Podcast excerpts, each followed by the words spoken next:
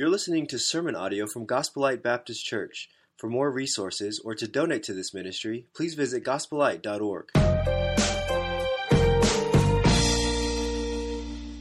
So we're excited about this. Now I want to start with something. Just I want to get you to thinking. Are you ready? Uh, a 1045 crowd. You guys awake? Here we go. All right. So Dylan's got a micro, uh, a mic. I want you to stand up, Dylan, and let's hand that first to Craig. Craig's right to your left. So Dylan's going to be my, my little errand boy here. Craig, how long have you been attending Gospel Light and what did you do this weekend? I have been attending Gospel Light for eight months now. And this weekend we had a, at Madhouse, our youth group, we had a, we called it Midnight Madness. So we were up till two o'clock in the morning with teenagers. which was absolutely insane, but awesome. We had a great time. That's what I did this weekend. And then Saturday, slept a lot. So, okay. And a little bit of worship. So there we go. awesome, awesome. Thanks. Dylan, I want you to hand that now to Butch back in the back. Butch, how long have you been going to Gospel Light? And, Butch, what did you do this weekend? Well, our, this is our second stint at Gospel Light. Right. We were here in the beginning for 10 years. Now we've been back for 10 years, so it's been great. Awesome. And this weekend, I slept in and I didn't go to the uh, teen activity. and I watched the Arkansas Razorbacks break their 20 game losing streak. Whoa! It's been a great weekend. I love it. Somehow I kind of knew. Butch watched that game last night. I kind of knew that. All right, walk across Dylan all the way. Jake. All right, Jake. How long you been visiting Gospel Light and what did you do this weekend? Dylan, right there. What did you do this weekend too? I've, we've been coming about four months now. Four and months? we watched the Razorback game also. Did you do anything else? Rest. Rest, all right. I love it. All right, up this aisle here. Dave Wilkie. How long have you been going to Gospel Light? And Dave, what did you do this weekend? We've been going to Gospel Light for 21 years. 21. Uh, love our church. Wow. And, we worked at the house and spent some time with the Kemps celebrating Claudia's birthday. That's awesome. That's awesome. Thanks, Dylan. And five you did a, Prime. Yeah. What's that? And what? Prime. Oh, went to a nice dinner. It took your wife on a date. Okay, so the marriage retreat is working. Good. Okay, I like it. I like it. You know, I've been thinking a lot about what we do with our time. And everything that was just mentioned were really good things. I mean, really, really good things. And some of those things you mentioned, I did too. I watched the Razorback game and spent some time mowing the lawn at the church this weekend. We did some good things. We do a lot of good things, but I wonder if, if we could do great things. Great things. You know, someone has said that the main thing is that the main thing remains the main thing, right? And I like that. It's kind of a cliche that I've used and we've used. We've heard it in the corporate world. But I think I can say with even greater confidence and on the authority of the Word of God that the greatest thing is that the greatest thing remains the greatest thing. And that's what we're going to talk about this morning. So, would you turn with me to Mark chapter 12 in your Bibles as we continue to journey towards the likeness of Christ? We're in this great series in this Gospel of Mark, and it's been amazing. And here we're going to highlight Mark chapter 12 just for a moment Christ is in the last week of his life here on earth. In other words, in less than a week, in Mark 12, just to put you right in the center of the story, in less than a week, Jesus is going to be crucified. In less than a week, here in this text, Jesus will die on the cross for the sins of mankind. He will have his final encounters here on earth as a God man, as the, as, as the Son of God, he will, of the Son of Man, if you will, he will have his last few encounters beginning here in Mark chapter number 12. We see in this chapter seven specific encounters of the teachings of Jesus Christ. And the first one we read about is the parable of the vineyard owner.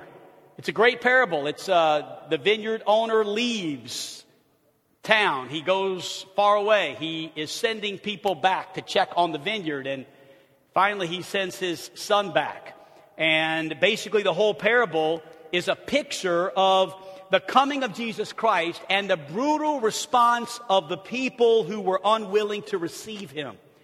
And as a result of that, Jesus then went on to say in Mark chapter 12, beginning in verse number 10, Have you not read this scripture? The stone which the builders rejected, that's Christ, that's Jesus. The stone that the builders rejected has become the cornerstone.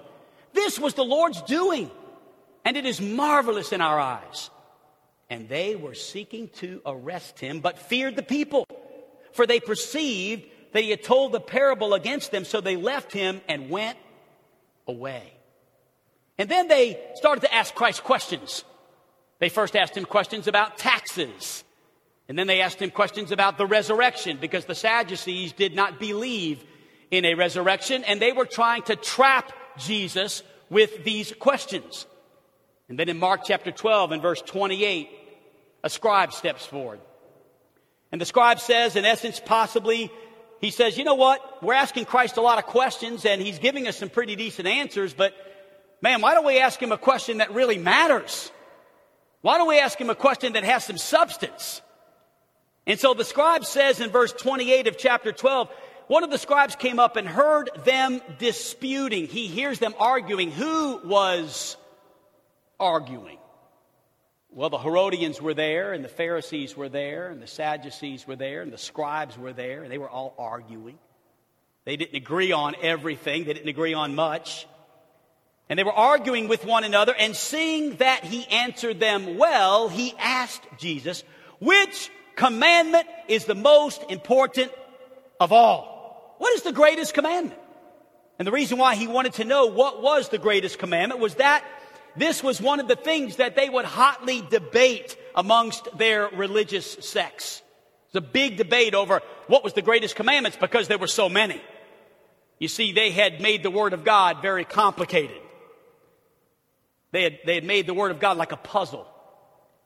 And you had to really work hard at trying to figure all of this stuff out, going back to these Pharisees who had gone all the way back to uh, Exodus chapter number 20 and, and found that there were the 613 Hebrew letters. And so they decided they would make a commandment or a law for every single letter. And so they, there was 245 positive commands. There were 368 negative commands. And so here's what this scribe was asking. Which of these 613 commands is the greatest? Well, some said that the Sabbath commands would be the greatest. Some said that the sacrifice commands would be the greatest. Others said, well, the greatest would be the ones that have the most heavy punishment on them. Those would be the greatest. And then Jesus steps up and he says, he, he, he says what Deuteronomy says. In Deuteronomy chapter 6, he basically quotes the Bible. And he says that, Hear, O Israel, the Lord our God, the Lord is one. You shall love the Lord your God with all your heart, and with all your soul, and with all your might. The answer was right in the Bible. And I want to just stop here and say this about most of the questions that we have. The answer is right in the Bible. Amen. And so Jesus basically tells them this is the greatest thing to love the Lord your God with all your heart, with all your soul, with all your mind. In Mark chapter 12, verse 20, with all your strength. Let me begin with this statement in your notes that no matter what you get done in a day or a week or a month, if you don't get loving God done, then you're not getting the greatest thing done. And so with that as a foundation, I want us to consider some things here, questions to consider in this message this morning. And the very first question is this as we jump into the sermon. Why is, why is loving God the greatest commandment? Well, I have three reasons why it's the greatest commandment. Reason number one is because He is most worthy. Can I get an amen right there? He is most worthy. And so He is most worthy of our love. Listen, we all have the capacity to give love and to receive love. Every one of us in this room has been given that capacity. There's not one single person sitting in this auditorium that doesn't have a capacity to love, a capacity to receive it, a capacity to give it. And every day you spend that capacity on something. I love my wife. Amen. And, and I spend that capacity, some of my capacity to love on her. I love my family, and that's great. Now, I love my job. There's nothing wrong with that. I spent some of my capacity on shopping. A little questionable as to whether or not that's really a good thing, but I love my hobbies. But listen, the question is do you, do I love God with all my heart, with all my mind, with all my soul, with all my strength? And if not, I have spent the capacity of my love on trivial things in comparison to loving God because loving God is the greatest thing. Man, listen, God is most worthy of our love. He is unparalleled. He is unprecedented. I love the way the psalmist says over and over again in the Psalms. We'll just give you a couple here.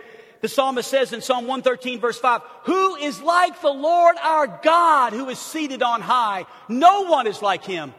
In Psalm 86 and verse 8, there is none like you among the gods, O Lord, nor are there any works like yours. There is none like you, O God, no one. So let's practice a little bit. Let's see what a 1045 thinks about this great God. Answer this question. Here it is. Exodus 15, 11. Who is like you, O Lord, among the gods? Who is like you, majestic in holiness, awesome in glorious deeds, doing wonders? Who is like you, O God? No one. Nice. Okay. Got about a third of the crowd. So you got the answer, right? No one. We got a better chance to participate now. Here we go. Psalm 35 verse 10. All my bones shall say, Oh Lord, who is like you? Delivering the poor from him who is too strong for him. The poor and the needy from him who robs him. Who is like you, O Lord? No one. No one. Two more chances. Come on now. Oh, your righteousness, oh God. Psalm 71, 19 reaches the high heavens. You who have done great things. Oh God, who is like you? No one. One more time. Oh, listen, if you've not had any reason yet to say those words and to express your love and just in a, in a, in, in a little bit of volume, would you join all of us today in this last one, Psalm 89 verse 8, Oh Lord God of hosts, who is mighty as you are, O Lord, with your faithfulness all around you. Who is like you, O God? Oh, I love it. I love it. We give too much of our love to trivial things. Who is like you, O God? There is no one like you. We're to love God with our whole heart. Number one, because God is most worthy. Number two, because God, loving God, brings the most benefits. It brings the most benefits. Now, when I say that, I know that potentially some of us could kind of feel guilty about that. Well, wait a minute, preacher, do I really want to benefit? I mean, I think that's kind of a selfish thing to benefit from loving God. Shouldn't it be the other way around? Doesn't God benefit? Well, yes, but it is a great benefit to love God with your whole heart. 1 John 4:19 says this, we love because he first loved us. So think with me for just a moment that the God of the universe loves every single person in this room. How awesome is that? So someone may say, and I've had it said to me before, well, preacher, it's hard for me to, to really believe that because I've done this and I've done that. I've done things that are wrong. I've let him down. I've made mistakes. I've done some awful things. You have no idea. I just don't see how God could love me even that much. And what's amazing about God is independent of your behavior. Somehow, God supernaturally has set his love upon you. His gaze has never left you. His eyes are always on you and he loves you. And this is not selfish to benefit from loving God. You know, I don't do a lot of quotes in my messages, but I tell you lately I've been reading more. And this is a great quote from C.S. Lewis in his book, The Weight of Glory. If you don't want to read the whole book, just do this. Google great quotes from The Weight of Glory. And it'll take you about 20 minutes to read some of the most in, amazing statements that he made in that book. Here's one. He says, if we consider the staggering nature of the rewards provided in the Gospels, it would seem that God finds our desires not too strong, but too weak. We are half hearted creatures following about with drink and sex and ambition when infinite joy is offered to us. Like an ignorant child who wants to go on making mud pies in a slum because he cannot imagine what is meant by the offer of a holiday at the sea. We are far too easily pleased. Wow. John Piper, in his book, God's Passion for His Glory, said, The pursuit of our soul's satisfaction. Our joy and delight and happiness is not sin. Sin is the exact opposite. Pursuing happiness where no lasting happiness can be found. Jeremiah 2:13 says, "My people have committed two evils. They have forsaken me, the fountain of living waters, and hewed out cisterns for themselves, broken cisterns that can hold no water."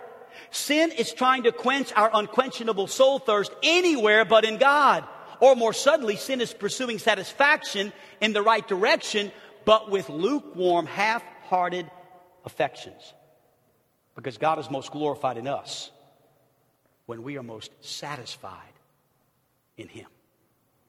We benefit from loving God, from being satisfied in His love.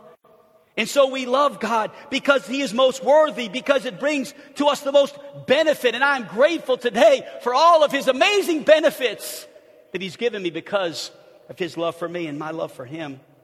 Thirdly, why is loving God the greatest commandment? Because it is the most difficult. It really is. I mean, loving what you see and loving what you touch is far easier than loving the one for whom we love by faith. By faith. You know, there's a balance here. And it's difficult. I mean, it's difficult to find a balance in church. Sometimes we see churches that have such a emphasis on delighting in God, but not much emphasis on knowing God and the truth and preaching with depth and, and passion. That's why I, I, honestly, I think one of the saddest edicts upon a church can be multiple people falling asleep in church. We stay awake for the worship because the band's loud and we enjoy the band and we enjoy that and, and then we just sort of find the message a way to take a little nap. The truth of the matter is, is Jesus says that we should worship him in spirit and in truth. We need the spirit. We need the passion. We need the emotion. Yes, but we also need the know, to know God. There's a balance in all of this. To love Him, spirit and truth is what we need today for a church to be alive and well. And so we love God. And it's difficult sometimes. But how do we love Him? Why is it the greatest commandment? Well, I gave you those three reasons, but now let's talk about some practical ways to love God and, and how can we love God? Well, Mark chapter 12 and verse 30 tells us those ways. Jesus spells it out for us really easily. He says, and you shall, here's how you love the Lord of your God. Here's how you do it. Number one, do it with all your heart, do it with all your soul, with all your mind, and with all your strength. Now I've added one. I've I've put in the, the yellow is the, is the obvious ways that we can love God, right? But I've added one. And it's there in the text, but it's not as easy to see it. So I'll save that one for last. So let me give you quickly here five categories that cover all the bases in loving God. Number one, love the Lord your God with all your heart.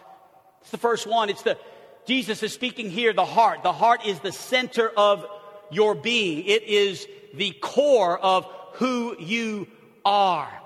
A Proverbs chapter 4 speaks about the heart in verse number 23 where it says to keep your heart. Your translation may say to guard your heart. And other passages in the Word uh, of God tell us to guard our hearts. Why? Because the hearts are very important. Your heart is a very important part of who you are. Keep it with all vigilance, for out of it flow, or, or for out of it uh, flows the springs of life. Guard your heart. Keep your heart because it is the very center of who you are. Bill Bright used to say that, uh, that, that, that a heart is like a throne. And whoever sits on that throne is who is ruling your life. Is self on the throne or is God on the throne? If our hearts are truly a place where God rules, then who is on the throne? You or God? So to love God with your whole heart is to to allow God to be there seated as the ruler of your life. That's what it means to love God with all your heart. He's first. He sits on the throne of your life. And then Jesus goes on to say the second way to love me is to love me with all of your soul. Now, the closest English term to this concept of soul is the word emotions. In fact, Jesus, when he was in the garden the night that he was arrested, said in Matthew 26 and verse 38, My soul is very sorrowful. My soul is. My soul is sorrowful, even unto death. Jesus describes the soul as a place where he felt great emotion. The psalmist says in Psalm chapter 103 in verse number 1, he says, Bless the Lord, O my soul, and all that is within me, bless his holy name. It's as if he is speaking to himself and he's saying to his soul, Hey soul, bless the Lord. Let's get with it, soul. Come on now, feel something. Feel some emotion on this thing. Bless the Lord, O my soul, and all that is within me. Bless his holy name. Bless the Lord, O my soul, and forget not all his benefits. Don't forget now. So remember the benefits that God has blessed you with and bless the Lord. Feel something about God. Love him with your soul. The psalmist seems to be pleading with himself that he wouldn't simply know things about God, but that he would be moved with emotion and passion about the things that he does know about God. Again, we know so much about God, but we don't let that move us to feel anything or to do anything about what we know.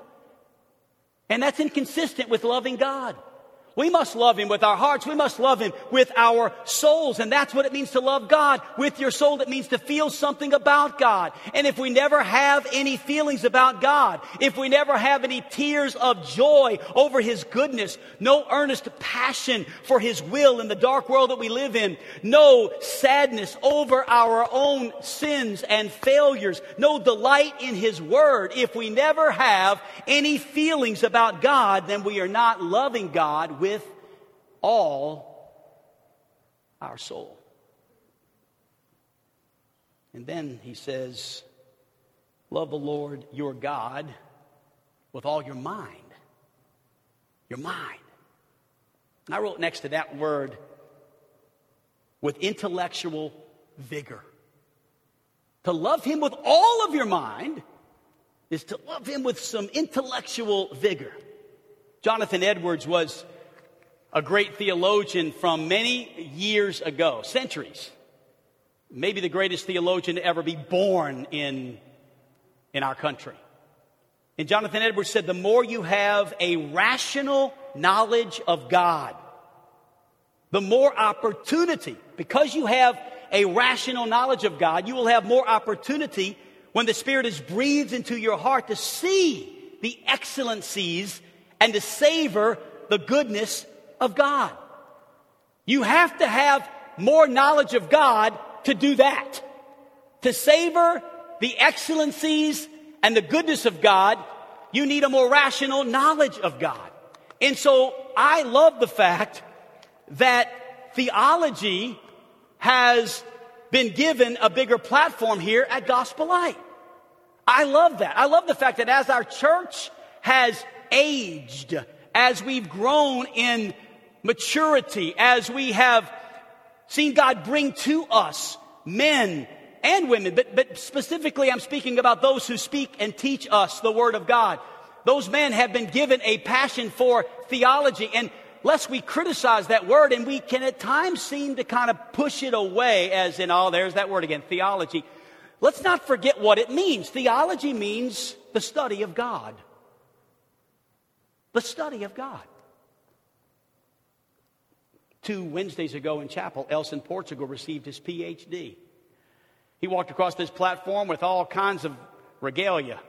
And it's a ceremony that is one to behold. I mean, trust me, it's pretty amazing. And it's, it's, it's, I tell you, it was impressive. Hundreds and thousands of hours of study and investment in classes and even finances so that Elson could achieve this. And I, am bragging on him because I love him and I'm proud of him. But you know what I really believe? I know his humility. I know it wasn't about some piece of paper or even about the regalia or even about the presentation as much as it was about his hunger and thirst for more knowledge of God. I'm excited about the fact that whenever we have someone now who steps into our pulpit, it, it, it, doesn't have to be the pastor, the lead pastor. It could be another pastor, another elder. And they step up here, and oftentimes I hear, man, I really enjoyed the depth of that message because, yes, we need to feel God, but yes, we need to know more about God. You say, well, what do I need to do, preacher? You need to read more. That's a good thing to read more and to study more. And a good place to start would be with David Wells in his book, No Place for Truth. What, what ha- ever happened to evangelical theology? And I want to read you. This is very wordy and it's somewhat, you know, full of information, but could you stay with me for just a moment? Because it'll get more clear as we get to the end of the quote. The disappearance of theology from the life of the church and the orchestration of that disappearance, we're talking about loving God with all of our minds, by some of its leaders is hard to miss today, but oddly enough, not easy to prove. It is hard to miss in the evangelical world in the vacuous worship that is so prevalent, for example, in the shift from God to the self as the central focus of faith. In the psychologized preaching that flows, or that follows this shift, in the erosion of its conviction, in its strident pragmatism, in its inability to think incisively about the culture, in its reveling in the irrational. In fact, when we listen to the church today, at least in the West, we are often left with the impression that Christianity actually has very little to do with truth. Christianity is only about feeling better about ourselves, about leaping over our difficulties, about being more satisfied, about having better relationships, about getting along with our mother-in-law, about understanding teenage rebellion, about coping with our unreasonable bosses, about finding greater sexual satisfaction, about getting rich, about receiving our own private miracles, and much else besides. It is about everything except truth. And yet, this truth, personally embodied in Christ, gives us a place to stand in order to deal with the complexities of life, such as the list we read a moment ago. Theology. It's the study of God. It's loving God with vigorous intellect. It is desiring not just to feel good about God, but to know Him. Tuesday night, Tuesday night, 40 men will meet in this auditorium and we will officially enter into a discipleship program at Gospel Light where we get to know God. You see, you can't know God like you need to know Him in a one hour and 15 minutes a, a week at church. That's why we do small groups, and that's why we offer uh, opportunities to, to study God's Word in other venues. And by the way, Champion Christian College has, is going to be online. We'll have four classes in the spring, and then we'll, have, we'll be fully online in the fall. What a way to take a class online. You say, Well, I have no desire to get a degree. Well, don't worry about a degree. Just take a class to learn more about God. And just say, You know, I'm going to take a, I'm going to look at one of those theology classes. Yeah, well, what if I don't do well? You're not taking it to pass, you're taking it to learn. Learn more about God. We need to think great thoughts about God. Amen. Great thoughts. You know what I, I wonder? I wonder if, because we're not thinking great thoughts about God, we don't know how to think great thoughts about. I wonder if these feel good decisions we make in moments where we just felt it and so we made this decision, it didn't last because we didn't have the theology to sustain it. We didn't know enough about the goodness of God for, for that moment, that feel good decision. And I'm all for making decisions, and I make a lot of decisions in a moment where I, I feel affected by a message or a song. But I'm going to tell you, that's not going to sustain me. I need to know about God. So we need to constantly nurture our minds with theology. And that's the purpose of theology it is to nurture your love for God. So, how do we love God? In our hearts. We love God with our soul, with our mind. Number four, we love God with our strength. All of our strength. Love the Lord your God with all your strength. Now, the picture here is a fresh capacity to vigorously pursue Christ. It's fresh. What does Scripture say? His mercies are new every morning. Every morning. Oh, listen, some mornings I wake up, I'll be honest with you, and I wake up, and here's how I feel about the previous day. I need two days of sleep to get over that. Whew, that was a full day, busy day, heavy day. I'm out of breath, I'm out of strength. I, but His mercies are new every morning. Every morning. And so I'm able to throw my legs off the side of that bed and my feet hit the floor, and I'm able to say, God, I love you, and I'm going to love you with all my strength today. I know the source of my strength is you, and though I don't know how I'm going to make it today, I can do all things through Christ, which strengthens me. And God, I'm going to choose to use the capacity of strength you've given me today, loving you. At least some of it. I used some of the strength that God's given me to love my wife. I mean, we get, you know, I, have talked, uh, of course, two weeks ago, two weekends ago, I used quite a bit of my, my, my time and my strength to pour into my marriage. But now we're back to the rigorous routines of life. And so we, we try to make a commitment to spend 15 minutes of uninterrupted time together every day. And you say, well, just 15 minutes? Well, I'm going to tell you something. When you've got a special needs child and five grandkids and a 12 to 14 hour a day job and, and, and you've got a lot going on, it, 15 minutes of uninterrupted time seems to make my wife and I's marriage flourish. When we don't get that, we're not doing so well. So I have to use some of my strength, yes, on my precious wife and family. But I think spending time with God in the morning is important. I do. I think it's worth your consideration to spend some time in your day when you are fresh. And you say, Well, not, I'm not a morning person. You're probably like me. You're not a morning person when you first get up. But get a cup of coffee, wash your face. Come on now, admit, your day gets better within a few minutes. All of us struggle get out of, getting out of bed, probably. I don't just wake up and say, Oh, it's another day! Praise God!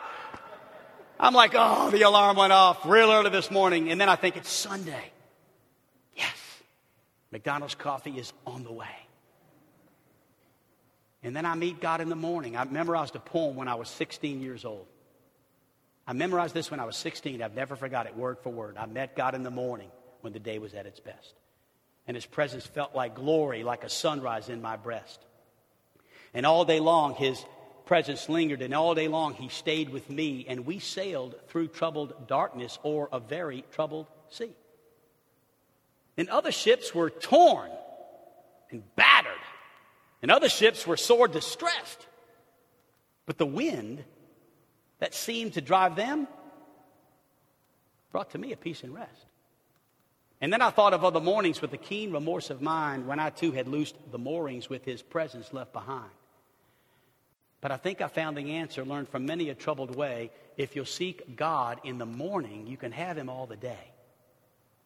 Seeking God in the morning, spending time with God, a few minutes every morning in prayer and Bible study is a way that you can love God with all your. And then finally, number five, love the Lord your God with abandon. With abandon. Well, that word abandon is not in the verse, or is it? Look again with me at the verse on the screen. Notice the words that are highlighted. You shall love the Lord your God with all your heart. But we often quote the verse by simply saying, with all your heart, mind, soul, and strength. But it doesn't say that. But for each and every one of these ways that we can love God, it says that we should love Him with all, with everything, with abandon, if you will. Love Him with all of your heart. It's a, there's an exclamation point that should be after each one of these in our minds. All of your heart and all of your soul and all of your mind and all of your strength. That doesn't mean that God is all I ever think about, because that's not true. I, I think about other things other than God. It doesn't mean that God is all that I seek or feel. It doesn't mean that God is all that I ever do. But what it does mean is when I'm focused on God, He has all that I have. He's got me.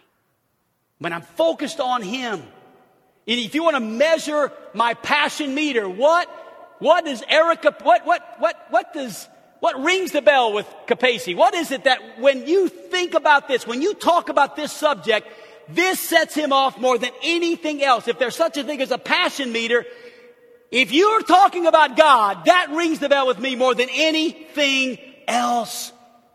I may be fired up about my work, and I am, and I'm fired up about my job, and I'm fired up about my wife, and I'm fired up about my family, and I'm fired up about my hobbies. But when God is the subject, and my, my greatest passion, my greatest fervency, and my greatest effort should go into loving God. Remember when I, when I, my wife and I were, had been dating for about a year, and, and there was this moment when we had this conversation. It was distinctly etched in both of our hearts around that lake as we sat at a park bench at the college we attended, and I was falling for her. But I'd always had this conversation with every girl that I had dated, and it always kind of went south after this conversation. So I wasn't confident that it was going to go any better, but I thought, well, I'll have it. So we did.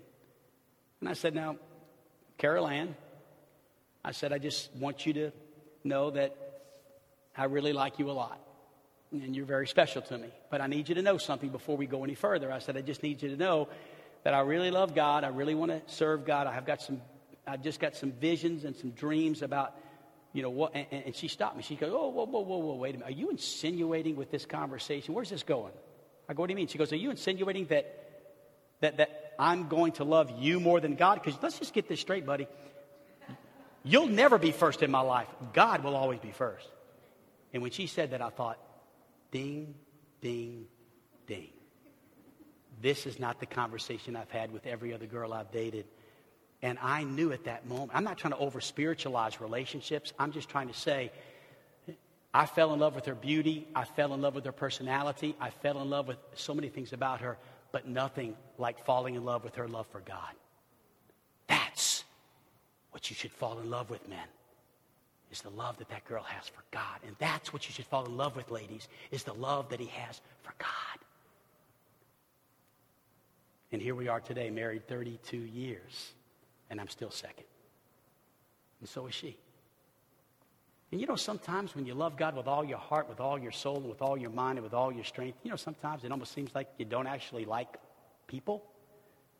Sometimes the Bible describes it as Sometimes it feels like hate. Sometimes people interpret, don't you even care about me? And it's not that you don't care, it's just that you love God so much that sometimes it can appear that other things don't matter. It's not what you mean. But we should love God that much. You know, when it's all said and done, and my life is over, honestly, you know what I would rather someone say about me than anything else? Is the dude loved God. He loved his family. He loved this church. Hopefully, you'll say, you know, he loved me. But he loved God. That's what it's all about. That's the greatest commandment to love God. Now, question number three as we close why is loving others also the greatest commandment? I mean, the litmus test for loving God is loving others.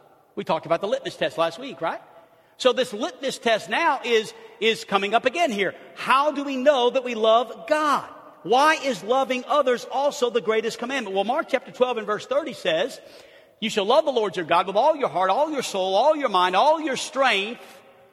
And the second is this You shall love your neighbor as yourself. There is no other commandment greater than these. The book of First John is very clear in 1 John chapter 4 and verse 20, where scripture says, if anyone says, I love God and hates his brother, he's a liar. For he who does not love his brother whom he has seen cannot love God whom he has not seen. In 1 John 4 11, scripture says, Beloved, if God so loved us, we also ought to love one another. There was an emphasis placed on that in our worship time as we read scripture together just a few moments ago. So if you say that you love God and you're not loving in your conduct towards others, you're lying to yourself. You don't love God. Now, you're not lying if you disagree with someone. That's okay. You're not lying if if you have a different passion than someone else. That's okay. But you are lying to yourself if you say you love God, but you don't love others.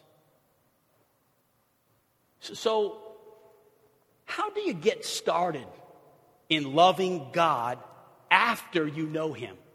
Because you do know, and, and it was spoken about in testimony during the worship time, you do know that you you can't love others until you have received God's love. Amen. For as many as have received him, to them gave he what? Power to become the sons of God. even to them that believe on his name. So when you believe on the name of Jesus Christ, when you accept his love that flows from Calvary, when you say yes to Jesus and I accept the love of your sacrifice that you did for me on the cross and you become born again and you trust Christ as your Savior and receive that love, now it's time for you to begin. Now that you know God, now that you know him, if you don't know him, what a day this would be to come to know Christ. What an opportunity today to receive His love today. You've heard it sung and preached and read from Scripture. Today is the day of salvation for you. But if you've been saved and you know God, then how do you get started with loving Him? Well, a good first step is obedience. John chapter 14, verse 21 says this Whoever has my commandments and keeps them, that's the one that loves me. Jesus' point was simply this if you love me and you want, then you want to obey me. You're going to do what I say. In fact, he went on to say in Luke 6:46, "Why do you call me Lord, Lord, and don't do what I tell you?" Christ feels really loved by us when we do what he tells us to do. I can almost see if he had the platform this morning that he would stand and say, "You want to know when I really feel loved by you guys?" I really feel loved when you do what I tell you to do. Wow. Obedience is a good first step in loving God. And there's ways that we can do that. Let me, let me just give you some practical ways here in 10 ways to help in loving God. These are very practical, but I think they are what we need sometimes as we think about applying the message. Sometimes we're left with a lot of knowledge, but now we need a way to put some action to that knowledge. Amen? So, number one, how many of you were given a sticker or two or three when you walked in and you've got that sticker with you? Raise your hand. You got that with you. Anybody got that? Go ahead and lift it up if you got it. Okay, if you didn't get it, it's no problem. We're not going to pass them out in the service. We're going to have you to go to the tables, but I want everybody to go home with one because this is a little uh, practical way. I bought these stickers for the church, and I want you to take some of these home. And I want to tell you, you're going to laugh at me but it's my first way that you can love God more. And it's number one set up reminders about loving God. You say, Preacher, this is silly. Set up reminders about loving God with a sticker that says, Love God, love others. I have one on my phone right here. I put it right there. Love God, love others. I have one on the back of, on the front of my Bible. Love God, love others. When I walked out of my office today, I was a little uh, on the doorpost. I had love God, love others. So when I walked out of my office today, I saw that and I spent about 10 seconds walking down the hallway at Champion on the way out, across the street, just saying, God, I love you. I just want to tell you I love you. You're awesome. Thanks for being so sweet to me, so loving to me. I don't deserve it, but man, I tell you, I feel just cuddly with you right now, God. You're so precious to me. I just loved on him a little bit. You say, what's this got to do with anything? Well, let's, let's try some scripture. How about Deuteronomy chapter 6 again? You shall love the Lord your God with all your heart, with all your soul, with all your mind, with all your might. And these words that I command you today shall be on your heart, loving God, loving others. You shall teach them diligently to your children. I want you to teach this to your kids, to love God. You shall talk of it when you sit in your house, when you walk by the way, when you lie down, when you rise. You'll bind them upon the side of your hand and you'll keep them on the frontlets of your eyes. I, am not suggesting that anybody puts the sticker on their forehead and walks around like this. But maybe I am suggesting that you write them on the doorpost of your house. It's a sticker. Okay, it's corny. Or it's cool. I think it's cool. I think everybody could take two, three, four of these, get some more on your way out, and say, you know what? I'm going to set up a reminder this week for me to love God and to love others. Number two, silence. Another way you can love God is just sit in silence before Him. It's called meditation, meditating upon the Lord. 1 John chapter 3 and verse 1 says this Behold, what manner of love the Father hath bestowed upon us. To behold God is to sit quietly before the Lord and just in a moment of silence. For me this morning, that was and, and, every morning is, for me, for me, it's, it's driving around the church early in the morning and just praying in silence. I can hear the engine, so it's not complete silence. But there's just something about eliminating all distractions, being up early in the morning, sit quietly before God, and just love Him. Behold, what manner of love the Father hath bestowed upon us. Number three, set aside an extended time to meet with the Lord, to spend time with Him. Nothing is going to get in the way of that time. Let me ask you a question. How many of you have a schedule? And, and, and, you live by that schedule. I do. I live by my schedule. Somebody walked out of the church building today and said, Preach, I need to see you this week. And I got my phone out, looked at my schedule, and we worked it out before we left. And I'm going to live by that. I will not miss that time. I mean, it's in my, on my schedule. In fact, oftentimes when I put it on there, this is, you've probably heard me say this if you've ever said it. Hey, listen, it's, it's concrete, it's etched in stone. Unless I die or my wife is in the hospital or my kids need me, I am going to be there. You got my undivided attention. Why don't we schedule God? Set aside some extended time just to love God and to spend some time before Him. Number four, tell somebody how much you love God. That's a great way to love God. Hey, Elijah, I love God. He's awesome, isn't he? He ain't got good. I just love Him. It's amazing. Can't believe I'm a Christian. Can't believe you grew up in this church. Man, God's been good to me to give me you as a friend. I love God. You know, sometimes it's a great testimony just to tell others that you love God. I'm not suggesting you go around bragging about it, but I, th- I think, led by the Spirit, it's a good thing to tell people you love God. Number five, do a secret act of service. Love somebody else.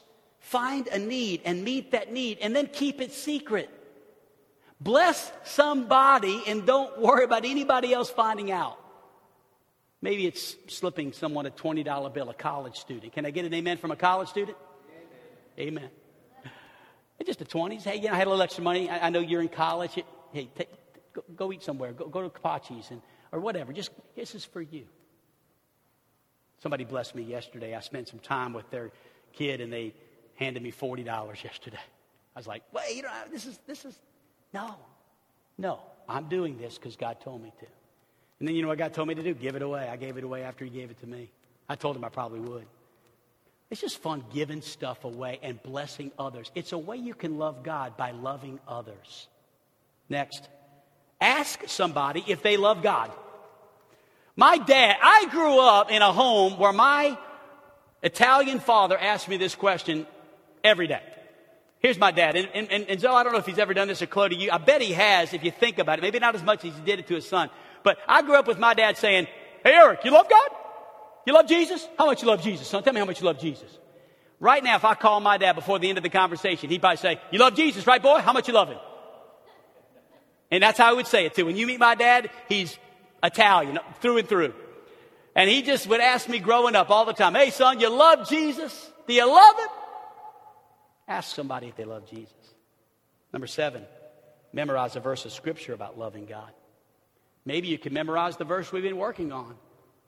Mark chapter number 12, verse 30. Love the Lord your God with all your heart, with all your mind, with all your soul, with all your strength. Love him. I just messed up the order because that's the hard part about memorizing this verse is the order, right? But memorize it.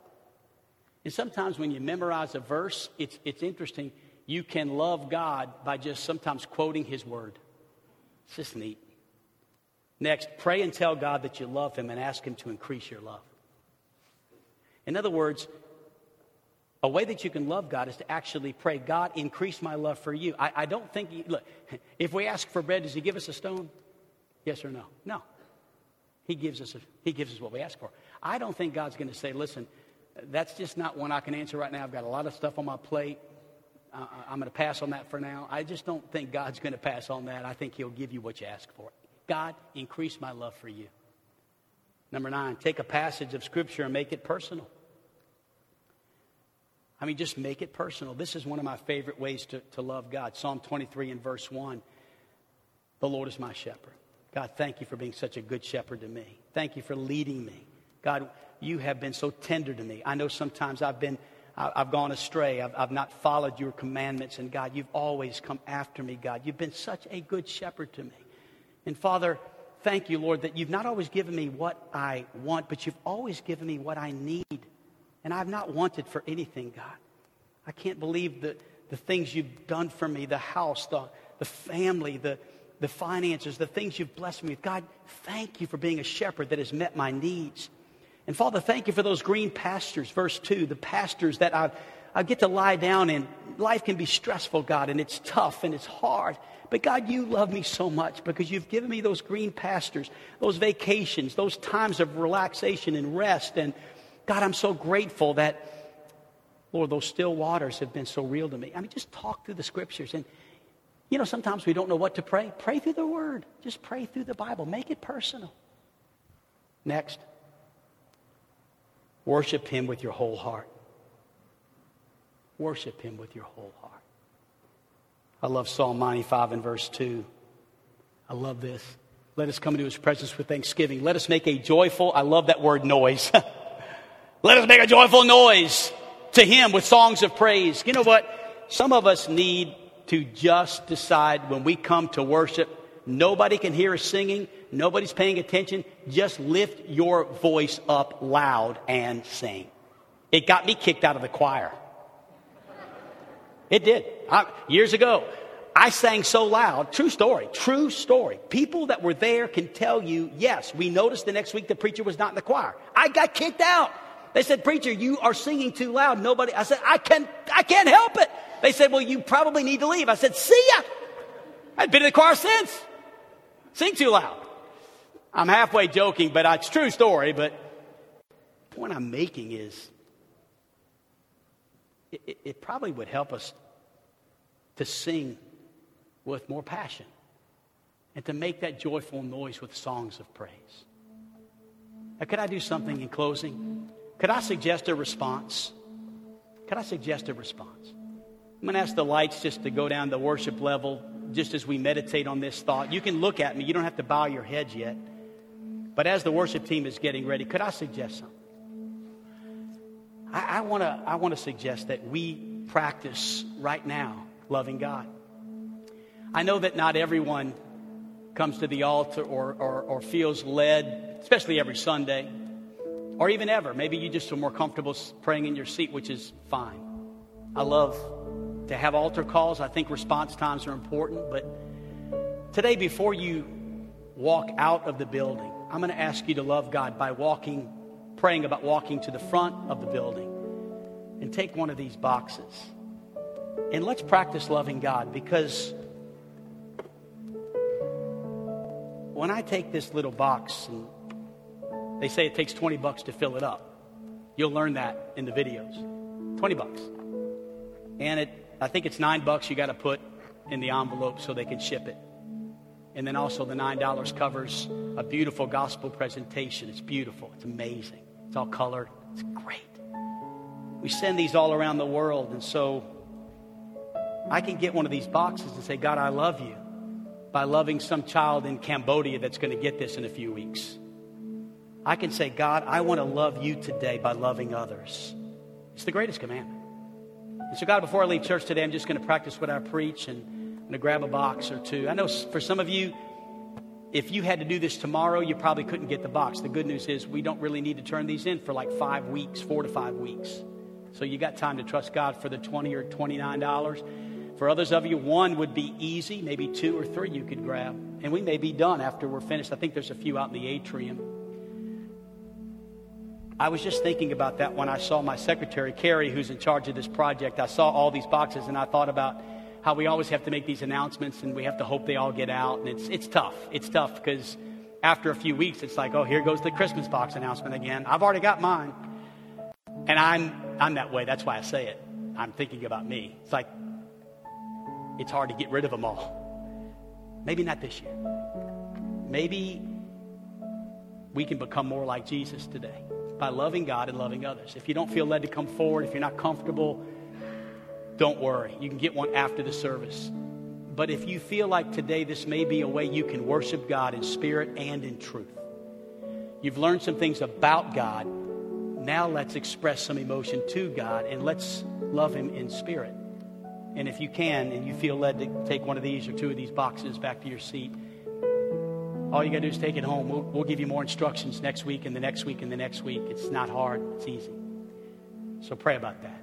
I'm going to pray over us. We'll stand, we'll worship a little while, respond, and be dismissed. Father, I love you. I thank you, God, for this opportunity to pray over this audience, this, this my church family, whom I love.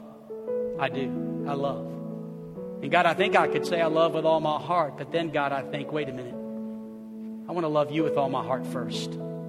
Because I know, God, I can only love them as much as I love you. God, I want to learn to love you more.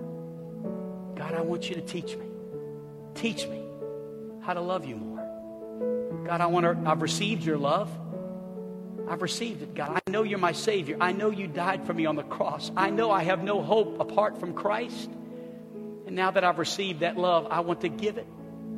I want to be a vessel of your love to this community. And God, through these boxes, I want to be a vessel of love all over the world.